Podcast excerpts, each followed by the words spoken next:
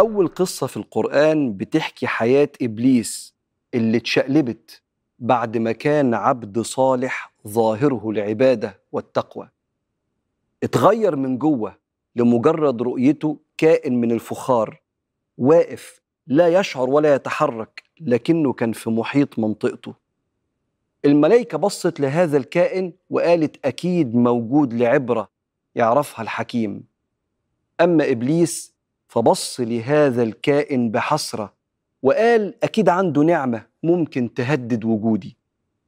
ومع حسرة الحسد اللي كانت جوه إبليس انهار سلامه النفسي واتغيرت شخصيته وانهار مع كل ده مستقبله ومصيره.